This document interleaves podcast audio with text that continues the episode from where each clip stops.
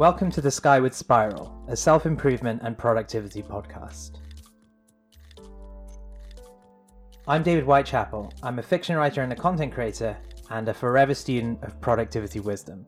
And this is Brent Huras. I am a productivity coach, and the main thing that I do is focus on sustainable, high level productivity, studying it as a subject and developing a body of work around it, and uh, moving as deeply as possible into this concept and as a lived reality.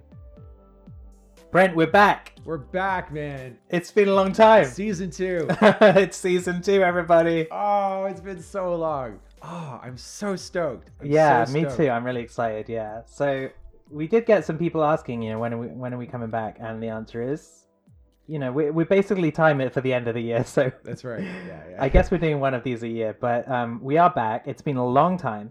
Um, how have you been, Brent? Oh, I've been I've been good. I've been good. It's been a good year. A lot of developments. So I moved. I moved to a smaller Ontario town.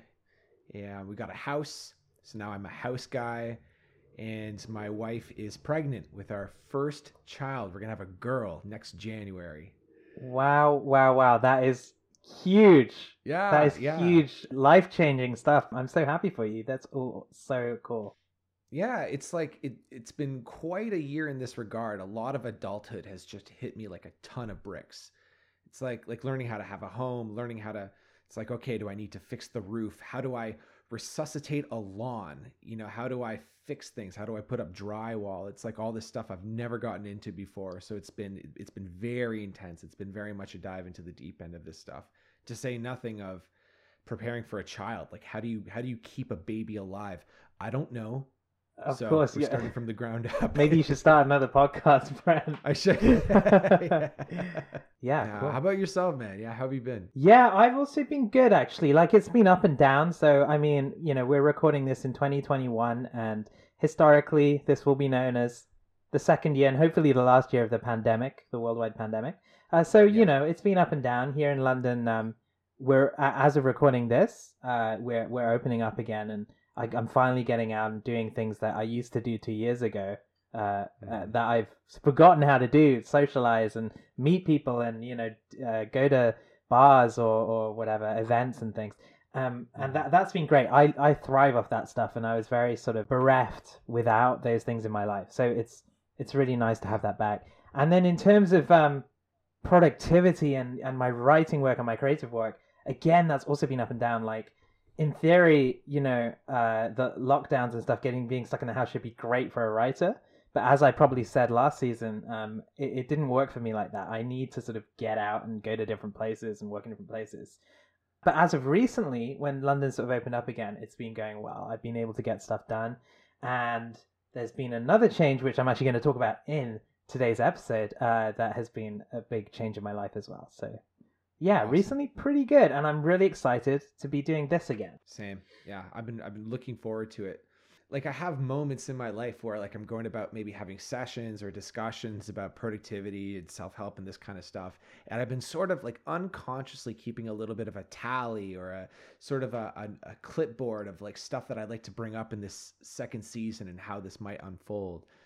So it's uh, it's been on my mind ever since. Yeah, absolutely. I do the same thing because I like to read about productivity stuff even outside of the podcast. And sometimes I read about something or I'm I'm trying to work something into my routine, and I think, I wonder what Brent's take on this is, you know? And now I get to hear it. Fantastic. All right, so I proposed the topic for today, and uh, you can see from the episode title, the topic of the day is focus. And the reason I chose this topic is because it's been a huge issue of mine for years now. This problem of like, how do I focus? Uh, Brent, we've talked about it many times before, and Mhm. uh, you know, I've always struggled with it. And just recently, I had a huge game changer in how I look at it on two different levels. So I wanted to talk about that today. So the big game changer this year is that uh, early on in the year, I started looking into something I hadn't looked into before to do with my problems of focus, and that was to see a psychiatrist about the possibility of me having ADHD, uh, or more properly ADD. So ADHD stands for Attention Deficit Hyperactive Disorder, and um, ADD is without the hyperactive. And I'd always heard about ADHD. I've known people with ADHD. Even at school, I remember sort of knowing what it was. tangentially. And my impression of people with ADHD was always, you know, the kids bouncing off the walls, etc. That very Mhm. hyperactive element of it. So to come around this year and be exploring that in myself, I found very weird at first because I'm like I one thing I know about myself is I'm not hyperactive. Like I'm not completely zen and chill, but I'm not like bouncing off the walls like I've seen other Right. kids do, like uh, not as a child or anything. But as I went through exploring this more with uh, with the psychiatrist, and we sort of went into my childhood and we talked to my parents and everything, the more it seemed like there was an attention problem there that I hadn't really realized because I was able to uh, sort of cope with it through other means. You know, at school you've got a strict um, discipline, a strict kind of uh, routine and things, and Mhm. I was able to sort of pull through that and and get results without handling the attention problem that was there at the same time. Anyway, I kept uh, going through the system for this, and in the end, um, I was able to uh, get a diagnosis of ADD, and, and now I'm on medication for it. So I wanted to say a bit about that because I've been on medication for it for a little bit now, and it has been a huge change to me in that I am now able to apply myself differently to tasks of concentration and and to hold um, that stamina for concentration much better than before. Uh, so the way I wanted to frame this, I don't want to say, okay, if you're listening to this and you have trouble with focus, you have ADHD. That's definitely not what I want to say because it may well not be true. But up top, I wanted to point out that if you look into discussions of, you know, on forums and stuff about uh, people who think that they're lazy, a lot of the times in the in the responses, you'll see that people suggest, have you considered that there could be a psychiatric problem underlying this thing? It could be depression, it could be anxiety, or it could be ADHD. Sometimes these things present as laziness, right? To people Mhm. observing you, or to people, even the person themselves can think, I'm an incredibly lazy person. And sometimes it's a psychiatric thing. So for me, this was a huge discovery this year. And I also just wanted to say that doesn't mean that the problem is solved. There's a neurochemical element to these things for some people. And it turns out there is for me but there's also a psychological element and i'm still working on that for myself and that's the that's the sort of more important part we're going to talk about today is the sort of psychology and methodology of how to apply focus as long as your neurochemistry is you know is all good right? So yeah sorry brent i hit you with a whole wall of information there but that was my latest revelation from this year. Yeah. It's beautiful. A lot of people I talk to, it, it's a very common thing where somebody will not get a whole lot of work done or they'll end up inadvertently wasting a lot of time despite knowing better, despite not wanting to waste time. You know, they end up on YouTube or playing games and they will look back on how they spent that time and they will conclude that they're being lazy or they'll conclude that they're not motivated enough or they're not trying hard enough. And then what they'll do is they will look for like old school motivational posters, motivational quotes, the sort of stuff that would say, like, just do it, just do it. But the problem is that, you know, whereas there is such a thing as laziness, it's the term laziness is misapplied because what you'll find is that, like in your case, you know, as you've been discovering in yourself and with other people, there's tons of motivation, there's intense motivation. And in fact, if anything, the problem is that there's so much motivation, but there's just so much of a grinding of the gears to a halt that it makes it impossible to actually do the work. And so sometimes, sometimes the answer is to actually bring down the levels of motivation just so that the gears can just properly start turning again. It's kind of an interesting counterintuitive idea. Right, right. And we were talking uh, outside of the podcast about how it's possible that a lot of people with uh, ADHD and, and similar things, even with depression, are drawn to uh, produ- productivity and, and such ideas, right? Because they're looking to figure out these intractable problems in their life that they can't seem to get a grip on. Mhm. Um, and, and that's not, in this case, their fault, right? That this is, or, or it can be solved um, via other means first, and then it can be attacked via, you know, these methodologies and stuff. Right, right. Uh, a major, major victory, you know, even as we go through these different methods, these different ways of solving the problem, you know, for people that bludgeon themselves with this accusation of I'm lazy, I'm a failure, I'm unmotivated, it tends not to be a helpful message. It tends to only make things worse. It's like you can find the solution to unlocking productivity in ourselves by letting go of that, by letting go of it as an accusation and even letting go of it as a term. It's not even a really it's not a useful one to like you know to call yourself lazy, to accuse yourself of being lazy or to try not to be lazy. It's just not a useful term anymore, I find. Yeah, I totally agree. I totally agree. I guess fundamentally it's anecdotal for me. It's people I've met and and you know things I've read, but almost always it seems that laziness is attributable to something else. That there's something else going Right. on. There's a deeper root to the problem. You know, it's not simply um, you know idleness for the sake of idleness, sort of bloody-minded idleness. It's Right. it's either you know something that the person wants to do that they're not able to do or it could be you know uh, an issue with how they're being asked to do something you know being forced to do something or it could be you know other other sort of constricting factors on them anxieties etc Right. And so the way to actually inquire into it and actually figure out what's what, like in order to actually get to the bottom of whatever this is, because it could be one of a hundred different things neurochemical or or psychological, inner stuff, outer stuff, environmental, uh, a combination of all of these things. But like it's not it's not known. So when we when we lift off this disrespectful accusation of I'm just being lazy, I'm just being a lazy asshole, we replace it with respect. And instead of just constantly bemoaning, which which is like what a lot of people do. I don't think this is what you do, David, but just like you know, this sort of like instead of really bemoaning our laziness, we turn it into a question of like, why am I doing this? Why am I spending my time this way? And we kind of approach it with respect and we approach it with a sort of openness of like, what messages am I ignoring from myself that I can start listening to? Whereby, if I were to start listening to them and heeding them, I could actually follow my own lead and figure out how to unwind myself so that I can open up my channels of productivity once again. yeah i mean actually you say that uh that i haven't done that but i have done that brent i have bemoaned my Mm. laziness and for me it's been a journey of of um you know going from saying oh I, why am i so lazy to asking exactly what you're saying you know what is the deeper issue here and, and that's Right. that's taken me on a on a long journey across years uh, to finally you know and i'm sure it's it's not even done yet i i still think that i've got this sort of unhelpful psychology about about certain tasks and certain commitments which we'll probably talk about another week actually. Uh, like i think i've got a level of fear about certain things that is is purely a psychological thing that i need to work through. Right. and in the end all of all of what we are is a combination of these things. It's our brains and it's you know our thoughts and it's our bodies. And i think you're you're dead on. The project isn't just to beat yourself up when you think you're doing the wrong thing or or when you're sort of not achieving what you want to achieve the project is to to look a little deeper and see if you can figure out you know what those root issues are what that maybe you didn't consider at first Right, right. And amping up the respect, self respect. It's like, you know, like if the car breaks down and you're like, what the hell, this piece of shit, and you'd like try to get in there and fix it. It's like, no, no, no, man. It's like this is your car. This is what's this is what's taking you on the journey. It's like, let's approach with respect. Let's slow down. Let's take the time we need to figure this out. And however long it takes to figure this out, well then that's good. Like that's that's what it takes. And we don't complain.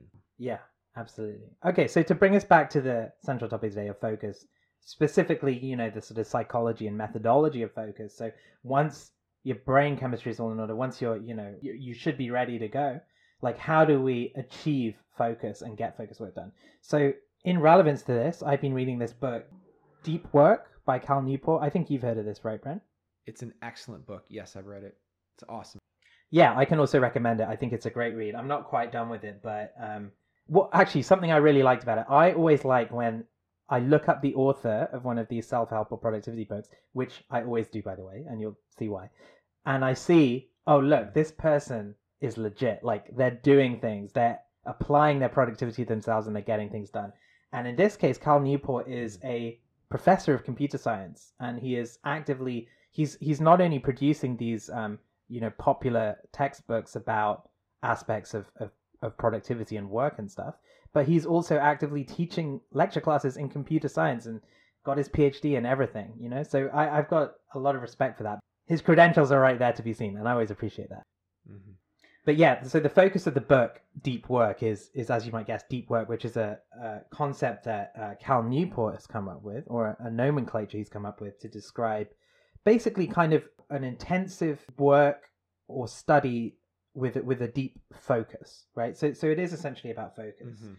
and he kind of uh, talks about it on a couple of fronts. Basically, he explains the concept of what deep work is, why it is useful, has historically been useful, and is going to be even more useful in the future as a sort of divisor between um, people who can really thrive in a, in a future society and and those who are like going to be less well off essentially because they're not doing that deep work. Yeah. And also, he talks a little bit about, you know, how do we make deep work possible for ourselves? A- And I, I think he's completely on the money there. Like, both in the sense that this is a real thing that you can see uh, applied and it can be differentiated from other kinds of work, and also in the sense that it is very, uh, it is very much a thing that you can construct a space to make this thing happen for yourself. Yeah. And he gives some examples of, of people who've done this before. Like one of his examples early on in the book is Carl Jung, um, build, building this sort of residence for himself where he can just get away and and write, you know, and and it's a dedicated space exactly for that. So I thought that was really really interesting. You know uh, who's another one? Are you familiar with this writer Haruki Murakami? Yeah, yeah, absolutely. So what I'm about to share is secondhand or perhaps even third hand. So I heard somebody talking about somebody talking about it. So I don't even know if this is necessarily correct, but I think the essence of it is here where um where he at a certain point he decided he wanted to become a writer. It was uh, relatively later on in his life, I think kind of closer to towards his 40s. And and he started writing and what he would do is he would wake up at 4 a.m. in the morning every morning, uh, seven days a week, as far as I as far as I understand, and he begins a writing block from four until nine, and then after nine, so that's five solid hours of writing. He might have something to eat a little bit, and then he would go for a run, and then he would run long distance until somewhere in the early afternoon, and after which he'd come back home and like listen to some music and chill, and then just go through the whole thing again and and what he, and his comment on this was that his lifestyle of writing this book especially when he's in book writing mode is that it forms a sort of mesmerism. And due to the structure of it and the regularity of it and combined with the fact that it's deep work which means it's focused on a single thing at a time a single objective and just kind of coming at it again and again just like jung he's able to go deeper and deeper and deeper into his work. He's able, and in a way, in a strange way, he's moving even deeper into his unconscious. There's a greater widening channel of access of communication between the conscious and unconscious parts of our mind. And he's able to pull out this sort of quality of his work. And if, you know, if you've read, if any of the listeners have read to his stuff, it can be really kind of, it's kind of like a kind of a very interesting sort of fragrance to it. It's very, very, um, it's kind of surreal and kind of cool and so you have you get through regularity and ritual and deep work you can pull on just like amazing amazing inner resources so it's another testament Yeah, I love that. I have I had heard about um, Murakami uh, running a lot. I've, I think I read an article by, by him once about about exactly about running. I was gonna say uh, coming into that actually like for writing for creativity for what I do, this kind of deep work is super super important. I've always made a priority to try and set myself the time, even you know during the periods when I couldn't focus. My aim was to set aside these blocks of time where I could just Yeah. sink into the project. You know, really like get deep into it. You know, Yeah. just uh, in terms of writing fiction, like just just lose myself in that world. And it's not even about how much you get done. It's about being in that place, exploring it, and getting getting what you get done. Like in that kind of state, which sort of ties into flow, which we've talked about before. I only Mhm. see what I've done sort of after after I've done it. You know, at the time, it's just sinking into that world and uh, and um, living it. beautiful yeah yeah it's such a mature idea of focus right because we think about focus usually as just like all right just focus like just er like you know you're, you're reading a book or something and and and and the old school way of it is like when you're just trying to get through you're like you're you have work to do you have homework or something. It's like focus on your homework. And it's like oh you're just trying to get to the other side. This is a whole other kind of focus where there's a sense of of losing everything letting go of everything and just going really really deep into what you're doing and like and with this sense of play. I really like that as an upgraded idea of what focus is. Yeah, and I think it's it's crucial to what I do, right? To, to creative work, I think. So the book had me on board straight away because I was like, this is what this is what I do or what I want to do. He makes this point as well, like that the best quality work requires deep work. He's he's pitching to a broader spectrum of people, you know, entrepreneurs and uh, business people, etc., where this deep work is also important. And I would say also it can be um, creatively important in those fields as well, right? Mm-hmm. But certainly it's important to what I do. I will say as well, though, he sort of sets up this paradigm of deep work versus shallow work, where he says anyone can do shallow work and shallow work's not that important. Mm-hmm. Um, and I kind of disagree with that actually. So I had a, a kind of different take on that, which I'm going to flesh out more over time. I'm going to write something up on this or something. But for me, shallow work is very important because I do a kind of shallow work. It's certainly not deep work where I'm flittering around between different ideas and and you know like a like a bee visiting flowers. I'm I'm I'm picking up bits of information here and there and floating between uh, topics and ideas uh, in sort of free form research and reading. And for me, that is a, an enormously generative, creative space. So when I'm coming up with new ideas for, for stories and, and things I want to make, that is the space that I like to be in. That's my perfect floating, like free form creative space. So Hmm.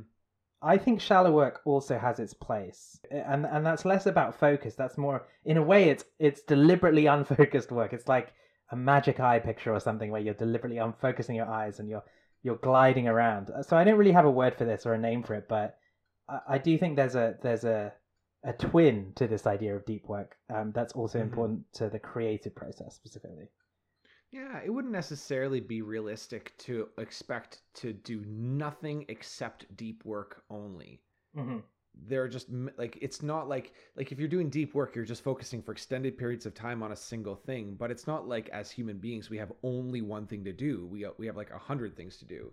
So turning so having being able to do a bunch of things quickly or a bunch of things simultaneously and or, or multitasking it's um there's a whole other kind of flow that can come on for that that's equally valuable. And and there's an equal sort of amount of creativity that can come on. Like you can find a creative sort of flow um like experience for doing a bunch of things multitasking kind of staying on the surface level. And it pairs nicely with having periods of time like a, like one or two or three hours of deep work daily I think even Cal Newport says, like I haven't read it recently, but I don't I don't I think he says that it's not like it's even possible to spend f- more than 3 hours doing deep work. Right, right, yeah. is. unless you found differently. No, no, no. He, yeah, it's definitely a limited. It's a limited thing that you have to make time for. You and and we're human beings. We can't sustain that kind of inhuman method of working for you know that long, right? Like it's Right. it's specifically something that you make time for to be deliberate about. But we we're not machines in that fashion, right? Yeah. Right, right. And I was going to say the other important thing about deep work, which I think he also hits upon um, somewhat, is that having a deep understanding. This is more about sort of deep study, I guess, but having a deep understanding of something gives you uh, confidence in that in that subject as well, or in that craft. You can. There's a very big difference between doing something where you don't fully, where you're not fully confident in what you're doing, and and doing it with full confidence that you understand the process and the tools that you're working with, etc. Hmm. And I think that's also huge in, in, in many different disciplines, right? Like that confidence. I, I remember being in situations in, in, in university and in, in jobs and stuff where I don't feel like I don't know what I'm doing, and it's just Mhm. a horrible sort of weird situation to be in where you're you're executing on things that you don't fully understand or whatever. Um, and comparing that to situations where I I feel like an expert, which you know have happened more rarely for me, I suppose. But those situations feel you know one has real power and real agency to be to be in control of um, the situation and and real confidence in yourself, right? So I think that's another great thing that you can only get from deep study, deep work. Can I offer I, I just a quick thing because this reminds me a little bit of the subject of imposter syndrome. Mm-hmm. and um, a really kind of nice clean workaround for this kind of thing in terms of seeing yourself as an expert and seeing yourself as an authority it it comes down to trusting it really comes down to trusting in yourself and trusting in who you are and trusting in the circumstances that led to where you are. Like for example like back when i like first started coaching i would have an intro session with somebody and i'd talk with them and they'd teach me about where they're at and i would say like okay broadly speaking here's what you need to do and here's what it would be like to work together. And it's like okay great great great you know all set. And then they pay me they hire me. And then and then i would start freaking out. That's when i go into my imposter syndrome of like oh my god i'm a fraud. I don't know what i'm doing all this stuff but it's like but I wouldn't have entered into this situation were I not prepared for it. I wouldn't have accepted this person's money and gotten into it if I were not prepared for it. And and sometimes somebody will look at us and hire us or bring us on board as, as an expert to speak on something because they see it in us. They're like, yeah, this person, I want this person to speak. And we can be we can be in such a habit of doubting ourselves and diminishing ourselves that that we're unwilling to accept that the circumstances are rather perfect, that we do in fact belong in these circumstances. So there's an element of trust here where we where it's like we can end up in these circumstances where we are going to teach or speak or coach or we're going to do something and to really give ourselves to the situation with this knowledge of I wouldn't be here if I didn't belong here. And so the more we move into that trust, the more the imposter syndrome can kind of fade away, and the more we can, um, you know, not like uh, choke or like you know, kind of um, collapse under the pressure of the circumstances, but instead just allow the value to flow. Does that speak to what you were talking about? Yeah, absolutely. That's super relevant because uh, it's yeah, the imposter syndrome thing is kind of like at the at the um, edge where you can start having that confidence, but you have to realize your own understanding and knowledge is there, right? You have to appreciate right. and, like you said, trust yourself in that sense. Right. But and and to oh, I'm so sorry. and to see the difference between like you and your mind and and all of this that you've become. It like that like there's who you are and what you've done and what you've been through and everything you know and everything that's native to you you you you can look at all of that and be like like yes all that's there. I trust all of that and allow that to do the work for you like if you're a musician and you're playing a song for somebody it's not like you have to entertain them yourself. It's like you just sit down and play the song and know that the song is good the song is enough and they'll like the song and you just focus on playing the song instead of trying to make the audience happy. Yeah exactly but uh, and the point i wanted to make though is that even if if you feel the imposter syndrome, which is false, right, and you you you have to trust yourself and figure out that that's false to get to that point where you can be confident in the music that you're playing essentially you need to have put in the deep work right? Before that. True. And getting through imposter syndrome is is an appreciation that you have put that work in right? But my point is that you need to get to that stage of confidence and to appreciate that level of confidence. True. The depth needs to be there to back it up beforehand. True. Awesome. Yeah, okay, so that's the book, Deep Work, which we can both recommend, and I'll link it in the description. Uh, it's well worth reading. And he talks about a lot of other stuff as well, but it is obviously related to focus. This this deep work uh, concept requires focus, at least, if nothing else, right? The, the idea of going into depth into into this kind of work or study, you need focus in order to do that. So, what is focus, right? I mean, we all have a naive idea about what focus is. So I tried to boil it down, and my uh, definition of focus, or my simple one line understanding of focus, is that focus is freedom from distraction. Nice. Does, does that track for you, Brent? Yeah, I'm just marinating in that. yeah, so focus is freedom from distraction. Now, I wrote a whole thing about distraction, but it's actually too long to go through today uh, and we can do another episode on it. I was thinking so.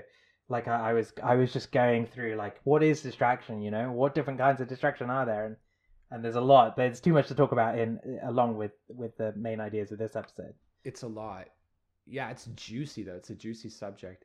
I would wonder, like, that's we have sort of like the negative definition. It's like freedom from distraction. Would you have an accompanying positive definition for what it is? that is a good question. I didn't have one here, but it's I guess the positive definition is the deep work definition, right? Yeah, yeah. Like for me, I'd say one pointedness. Yes. Okay. attention on one point for a sustained period of time. hmm Yeah, yeah, I think that tracks. Sure. Nice. Yeah, the, it is the flip side of the distraction thing because a, a distraction obviously introduces another point of interest, and so freedom from the distraction then reduces you to that one pointedness that you're talking about. Right. hmm We'll talk about distraction more another time. I'll keep my notes on that, and we can we can discuss you know all the different panoply of distractions. I mean, the important thing is you know, listener, and you, Brent, and me. hmm We know what distracts us. Like we know what our distractions are. We have some ideas of what distracts us, and focus should be about um, handling those things. yeah, skillfully handling it and becoming good at recognizing. Um, there's there's a term in my world that I've been uh, really enjoying lately called bamboozlery. So recognizing bamboozlery, which is just like when, like you know, for example, if the house is on fire, like yeah, that's a distraction, but you better go and do it right. But there's a lot of distractions that come up that are that's really just a part of us that's that's trying to slow down the process of our growth and success and it, it's it's not grounded in anything it's just like a part of us that's trying to not focus and it comes in the form of like distractions that are false and not really real or important even though they present themselves as important so becoming masterful at recognizing the difference and treating them accordingly That's cool, and that's a really fun name you picked for it as well. I like that. thank you Bamboozlery. hmm I, I can definitely think of things like that. So just time wasters, Yeah. basically, right? Right, right, right. And and but it's it's there's something like it's like whenever the mind speaks to us, it always speaks in terms of urgency and like never again. So like it's you know a really really fun way of demonstrating this for ourselves is eh, like suppose you're working on something you're writing or or you know doing whatever and then like like a distraction comes up in the form of like oh i need to check this out or i need to figure this out or look at this um, have a second document open to just write it down so we can get to it after and just and whenever a distraction comes up write down the distraction so you can tend to it later and then go through the deep work session come to the end of it and look at the list of things to do and you'll find all of it was just bullshit.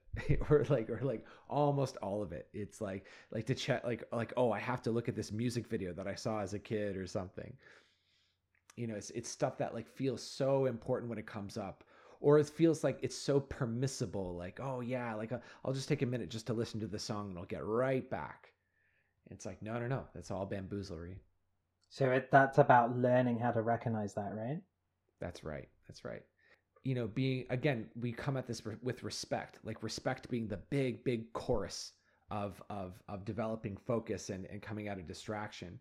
It's like you know when it when bamboozlery comes up, like you know, i.e., something that presents as important but is not in fact important whatsoever. Like we can look at it, it always presents itself as an invitation.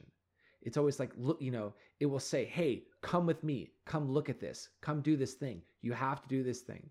It comes as really intense messaging, but at the very if you if you really really slow down and look at it, it's always an invitation that can be declined or accepted.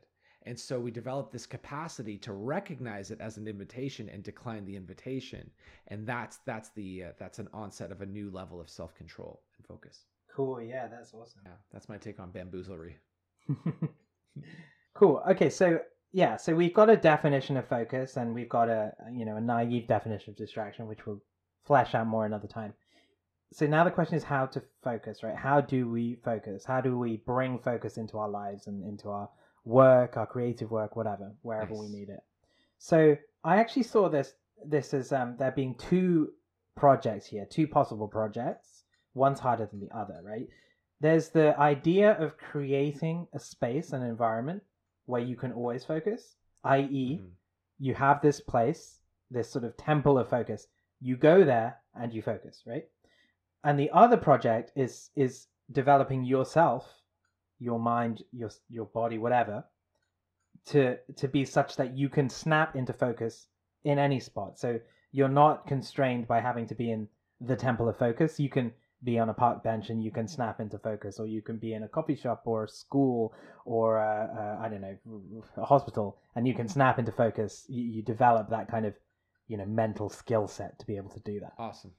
So yeah, the this the latter's harder, right? You it's that skill of being able to to work anywhere, to focus anywhere, that's not easy. And I'll confess, I cannot do it. I'm very, very particular about my writing space, about the spaces that I can get creative work done. And so mm-hmm. my focus projects over the last few years and, and continue to be about creating spaces and finding spaces that work for me and then doing my best to sort of make time to visit and maximize use of those spaces. Can I give this back to you? Because I don't think I've ever actually heard this distinction before. Is pretty cool. I've never encountered this. So you're saying that there's like kind of two um, modes of cultivating focus or cultivating our ability to focus. One being to have a station, to have a place, an environment. Yeah, the temple. Um, and the temple. A temple. nice, nice and and to make it into like like a spatial temple in terms of like here's where it's located it's in my office it's in my bedroom it's in my co-working space but also are we also including a time of day yeah like, absolutely know, yeah we like could be murakami's 4 a.m and exactly. It's whatever is necessary to inculcate that environment of focus right? Dope. Yeah. And then and then because you allocate focus to this this period of time, this point of space, this temple, like the focus can go deeper and deeper and deeper because you can like just get used to it and, and just kind of reinforce it and turn it into a feedback loop of more and more focus. And that's how you can like really get to the juice. But then there's this other quality of cultivating the ability to focus outside of the temple. And that's like a whole different thing mm-hmm. and like mm-hmm. getting good at that too, which is much more tricky. Yeah. Okay. Yeah. And there's like in like different ways of going about either school. Right, yeah. And I was just, you know, I'm sure that distinction has been thought of by someone because I was just thinking about how do we access this thing, this focus thing. And there is a way to do it where it's really about working on yourself. It's nothing environmental, right? You just sort of harden yourself to everything or, or inure yourself to any distraction. And mm-hmm. you have this kind of, you know, iron skin and no distraction can penetrate it, you know?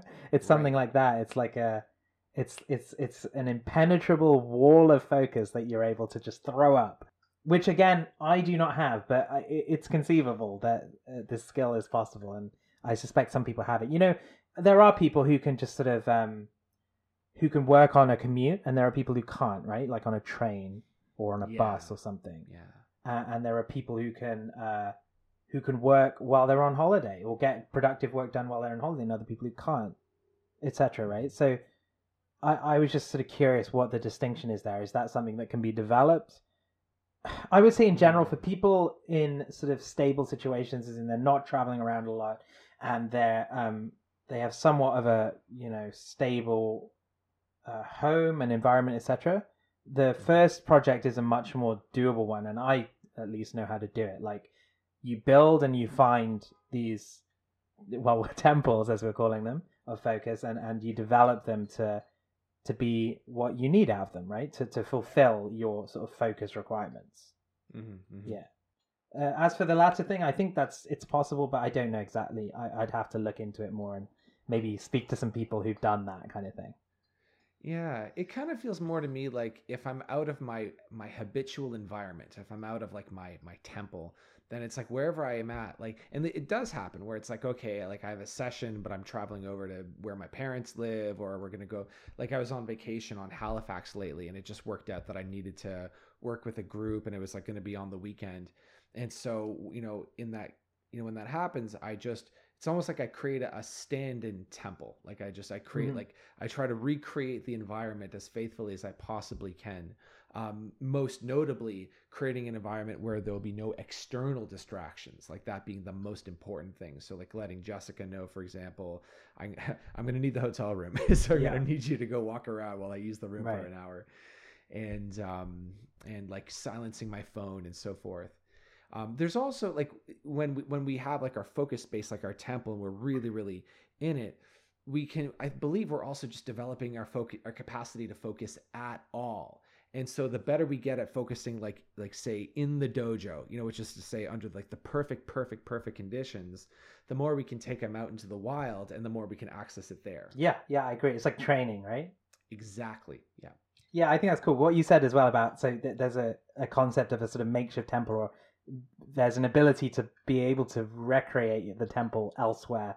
And i was thinking i guess you can also kind of have some notion of a portable temple. Like if you use Right. your laptop and you know, as long as you're sitting in a certain space and you have a mug of coffee to go with with you, you can you can write whatever you want to write or email do the emails that you want to do. Right. Right. In that sense, you That's can it. obviously construct that at a hotel or at your parents or wherever. Right. Right, right, right. And I sometimes do. And then and then as I continue to focus, even if there is even if my ability to focus like outside of my temple is diminished, it's not really noticeably diminished. Like it, as long as it's like if it's down to 80%, like as long as it's above 50%, I can still deliver the job. I can still do the work. Yeah, right, right. And that I, I guess that is your um that's your experience of training your focus, right? Paying off. Exactly. Yeah. Yeah, right, right, right. I, I quite like how delineated it is now. I feel like we really we really hammered it out into something really uh, concrete there, which I like. Yeah. So yeah, this idea of the uh, of the kind of sacred space of the temple, I think, is re- really important. It's important for me. I kind of have. Well, I can tell you about my working environments. I have um, my sort of home office space that I've got with my desktop computer, and I sort of know what I'm doing here. I know the kinds of work I can do. It's got um, multiple screens, so I, I can make use of that. I also have a, a, a laptop that is portable, and I, I I have a desk that I use that at home um, and I've got like a desk set up downstairs in a sort of nice, well lit room during the daytime, and Mhm. uh, where where I put a chair sort of tucked in the corner, and it's a comfortable, appealing space for me to work as well. So those are the sort of two spots in the house I use: the office and the sort of nook.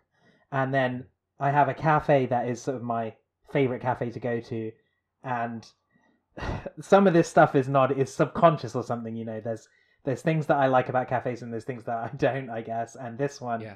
fulfills the criteria. It fulfills the criteria I'm conscious of, like having plug sockets and the coffee being nice enough and you know being near near enough to walk to. But also just the ambiance and the vibe or whatever works for me. I I've got to know the people who work there and I chat to them sometimes, things like that. And I like background coffee shop noise. So so that also really works for me as a as a space. It doesn't mean that like it doesn't mean I'll do every piece of work there. For example, if I want to edit the podcast, sometimes I'll want to do that at home and sometimes I want to go to a coffee shop to do that. So there's different kinds of work that I'll want to do in different places as well. So I, I bear that in mind as well. Beautiful. But also, yeah, so how to focus in general. Uh, you, you build this temple, and obviously the temple is designed to be free from distractions. And you also, like, there's some other uh, elements to this as well, right? So you set aside this time to work in the temple. It's not just constructing the temple. You also need to set aside when are you going to work there and what are you going to work on, right? Excellent. Right. Yeah. Clear objectives. Yeah, so that that's exactly what I was going to come to. Yeah, so the I think the other important element of focus, uh, which is really inescapable, is you need to know what you're doing because it is equally unfocused, even if you're free of distraction, to not know what you're doing because you're going to be scrabbling around trying to figure out how to even get started on this nebulous project that you don't that you haven't clearly defined. So Mhm. having a clearly defined project going into the temple per se um, is is crucial, right? Having a clearly defined project and having a clearly defined sort of goal. Um, it doesn't mean that you'll finish the goal in that space of time that you set yourself, but it Mhm. does mean that you can watch yourself progress towards that goal very clearly. Like in the case of me as a writer, if I'm Mhm. writing new prose, something very easy to keep track of is a word count, right? Mm-hmm. um, uh, or if I'm just idea generating, then I can sort of keep track of how many pages of notes that I'm creating. Mm-hmm. In in other fields, it'll be other things, but it's very good to be able to set yourself something that's very that's very concrete. You know, I'm going to do this thing for this long, and then it's even better if at the end of that session you're able to gauge exactly where you got to with that goal. Very important to keep these two activities separate. These are two separate things. There's one moment that's for leadership. There's one moment where you have altitude on where you're going, where the whole ship is headed, and what you need to be done, and what you need to do so that if you did it, it would actually move you towards success in some way. Like it would actually move the needle in a substantial way where everything's on track and moving forward. And that's distinct from this period of time when it's time to actually execute the plan and actually do what we said we're going to do. If there's no distinction there, if there's no discernment, then what will end up happening is we'll kind of just show up and say, okay, I'm just going to work on my novel. I'm just going to work on my film. I'm just going to do this. And, and, and we'll come up with some sort of stuff that's like kind of just busy work, but doesn't really move the needle. Um, generally, the tasks that will move the needle and create actual measurable success in the direction that we want to go in, almost always this kind of work will put us out of our comfort zone it will be the stuff that we would be inclined to procrastinate on and figure a way to get ourselves out of doing it. And so and so that's why it's important to have this leadership of like getting clear on what it is we need to do and then making sure that we do that and not something else instead. Yeah that's really cool. Uh, that's a really good point brent. I, I didn't bring that up but yeah that's a that's a very important point. Actually i read something once which i meant to take in and sort of uh, make into my own version of it. It was uh, it was advice for writers and it was talking about how you have these sort of four stages of different people in the room, and you want you want like the early stages of writing, you want the person who's just going to sort of generate new material in this sort of mad mm-hmm. frenzy and not really care what it is, and then you want like this craftsman to come in after and sort of sculpt it and actually make it into something, and then you want a judge to come in after. It's it's something like that. So the idea that you have to fulfill these different personalities or these different roles with your own project, um, but not sort of be all of them at the same time because the point that this uh, this writing teacher was making was that if the judge, you know, the the critical adjudicator is in the same room as the creative madman, right. then you've right. got a problem. You've got a tension there, and and they're constantly going to be arguing with each other in your head. So you need to separate right. out like which one is doing what. Wow. Yeah. What's number four? Do you remember? So we have the we have the like the the one that puts all the content on the board. The oh yeah, well I was sort of um, ad libbing it. I didn't have the exact four. I'll, I'll I'll see if I can bring it up here, and if I another time we can talk about it. Yeah, that'd be cool. Yeah, yeah, that'd be dope. I'd love that. Yeah, it was specifically for writers, but I suspect it could probably be adapted to to other things as well. Of course. Right, right, right. Yeah, it's um very tricky when because the critic in particular, the judge wants to be wants to get in on the action from the very very beginning and it doesn't want to go away. So mastering your ability to like let the judge come out at the right time man that is uh it's quite an achievement. Right right. Okay yeah the last point i wanted to make about this is kind of related to the temple but just it's slightly adjacent to that. Another technique that i do that i find very helpful is to use distraction free devices or create distraction free setups uh, and specifically, I'm talking about, for example, if your phone is connected to the internet, it's going to ring with a notification when you get an email. But if right. you disconnect your phone from the internet, it won't notify you, right? So if we turn off our phone or leave our phone somewhere else, or at least turn off notifications, we will reduce that element of distraction. And likewise, if we're working on a machine, if that machine is going to sort of ping with various information or, or provide the opportunity to sort of stray off the path of focus into other directions, then you're liable to do that, right? But if you work on a machine, for example, I have an iPad that I use when I'm working at the coffee shop, and one thing that's nice about it, I it, it could be seen as a downside, but actually it's a good thing for me, is when I work in an application, it fills up the screen and there's not room for anything else. And the iPad, I don't have it hooked up to any notifications or anything, so when I'm working on a writing project, my the screen is all text, right? right. It's it's yeah. basically like a typewriter at that point, and um, there's nothing else to to do. I'd have to make you know a decent amount of effort to put something else on the screen or do something else, etc. So mm-hmm. it really sort of forces me into. It, there's more effort required to leave the temple in that situation, right? Yeah. Than to just stay in it, uh, and yeah. I think that's a that's a really useful technique in in creating that focus space. Yeah, yeah, it's smart. It's smart and it's mature to set up your environment, like practically speaking, to get your environment in order so that distractions are not coming at you, so that there's only one thing filling the screen at the time. So important. Yeah, yeah. Okay, cool. I mean, yeah, I we we run the gamut there. I mean, there's more always more to say, but you know, mm we, we don't want to we don't want to go on for too long, and we will of course be able to do more episodes on on this and similar topics. Um, but Brent, yeah, did you have any yeah. anything more to add about focus for today? No, man, no. We that was the gamut. Yeah, we covered a lot of ground there. That was amazing. Yeah. Holy shit! Yeah, there's so much. Me, okay.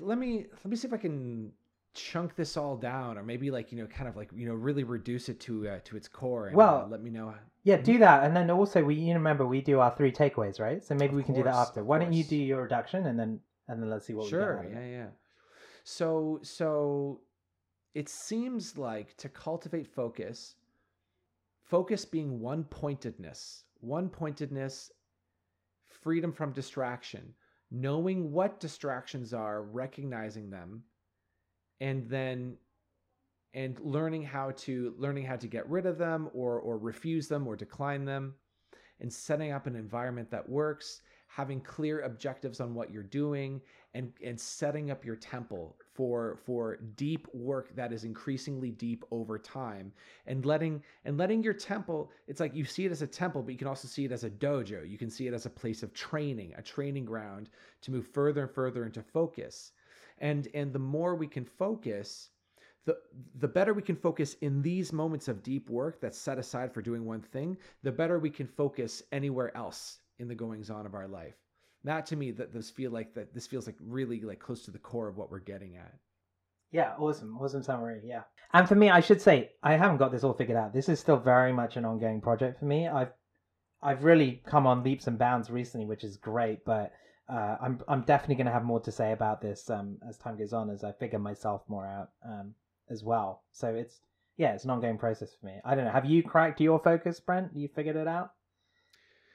yes and no yeah so uh let's see i've cracked it in as much as i have enough tools to allow me to come back into focus if i'm having trouble focusing but it doesn't mean that i'm always able to focus amazingly at any one given time just that i'm able to like get the most out of any moment based on where i'm at so for example like i post a lot of content to reddit and sometimes i'll be in this place where it just flows and it's beautiful and then sometimes I'll run into stuff that's just kind of in the way, like a desire to procrastinate. And uh, and then I use all of these tools, like a lot that we've been detailing here, to just kind of get it done. And maybe maybe it flows beautifully, maybe it doesn't, but it but I'm able to focus to the best of my ability to get it done in the very end. So it like so there's I'm able to kind of maximize my ability to focus according to whatever's going on. Um, whenever I'm in session with somebody, uh, focus is 100%. And um, and over like on a more meta level with my life, I feel like I'm very, very, very focused. Like in my life, like I'm very clear on my objectives. I'm clear on my values. I'm clear on what I'm doing, and um, and so I focus on a meta level too. So I I intend to continue to study this subject, but I'm also very pleased with where I'm at in it. Great, that's great. I think you you have a really good um, perspective on it as well. Like to balance out my sort of search for the perfect focus, you figured out what works for you uh, in several ways, right? Yeah. yeah thank you.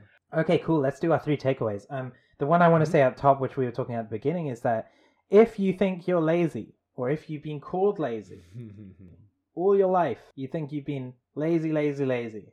Maybe you're not just lazy. Maybe you are. it's a chance you might be lazy. You could be. but but I want to say for a lot of people out there who think they're lazy, there could be something else going on. Look at the options. I'm not going to tell you you're one thing or another. You should see professionals, Mm. ask a psychiatrist, see a therapist, even talk to friends and family about it. Explore the options. It might not just be that you're not pushing yourself hard enough. There might be more going on. For me, this was a huge game changer, and it could be for you too. So look into it. You know, look into the possibilities. What else is going on with you? Try and really get to the root of it, and um, maybe you're not just lazy. So, my second takeaway would be to become skillful at recognizing bamboozlery. And the most reliable way of detecting if you're being bamboozled is if your mind is, is telling you not to show up at all, or if it's trying to say that you can't, if it's trying to get you to just not do anything whatsoever. And focus on if you set time aside, if the time is now to focus and you have an objective and it's clear and you know what to do, it's not that you have to nail it 100%. And it doesn't have to be perfect.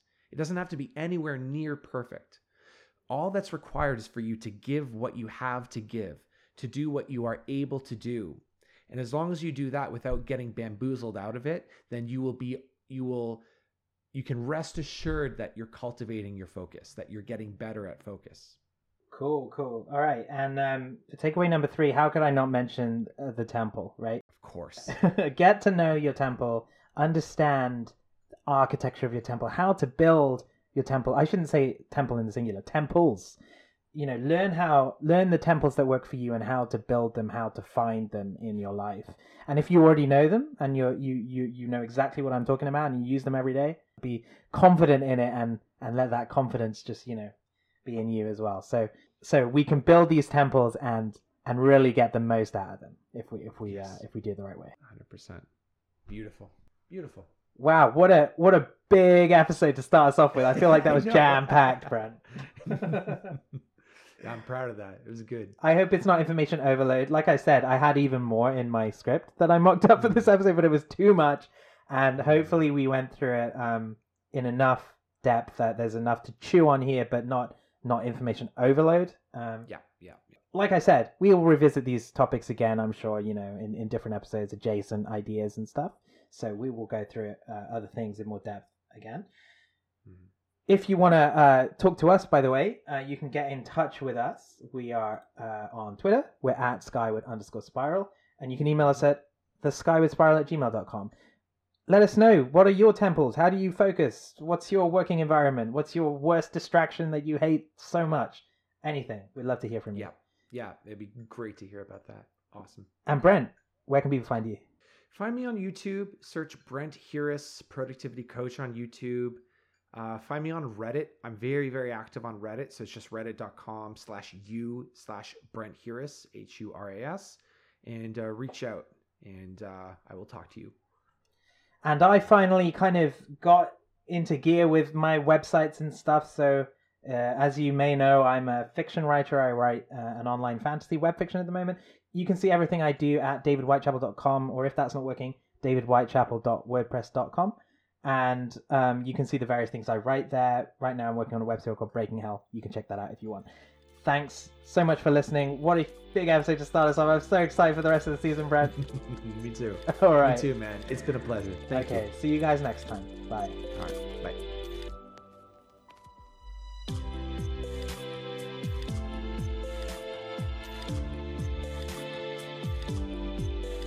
Thanks for listening to this episode of the Skyward Spiral.